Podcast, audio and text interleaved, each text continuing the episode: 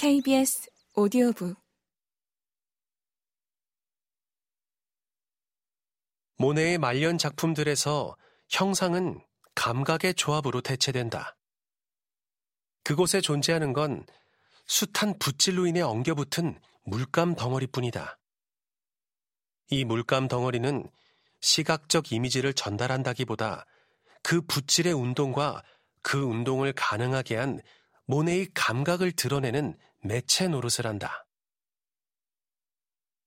예전의 그림이 창이나 거울로 받아들여졌을 때 주요한 문제가 객관성이었던 것에 반해 근대의 아방가르드들은 그림에서 주관성을 강조했다. 그러나 피카소로부터 시작되는 현대 예술은 그림이라는 매체 자체를 객관적인 것으로 만들어버렸다. 아도르노 역시 이런 피카소의 예술관에 동의했다. 아도르노의 이야기를 더 들어보자. 예술 작품은 미리 만들어진 재료나 처리 방식을 사용한다는 점에서 사물 세계에서 유래한다.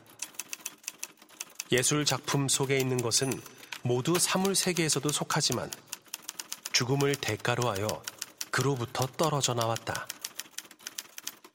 예술은 단지 치명적인 면을 통해서만 화해에 관계한다.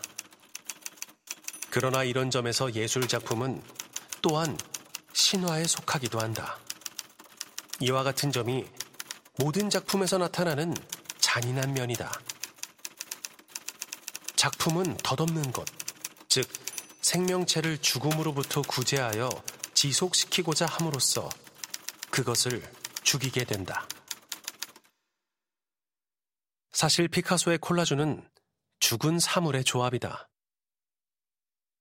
아도르노는 바그노의 오페라 파르시팔에 나오는 오직 창으로 만들어진 상처는 그 상처를 낸 창으로만 낫게 할 수 있다는 대사를 인용하면서 현대 예술에 내재한 역설을 정의한다. 이 말은 무슨 뜻일까? 자연은 어차피 예술의 개입이 없다고 해도 소멸할 것이다. 그것이 자연의 순리다. 그러나 화가는 그 소멸하는 자연을 붙잡아 화폭에 담는다. 그러나 그렇게 화폭에 담긴 이미지는 자연이 아니다.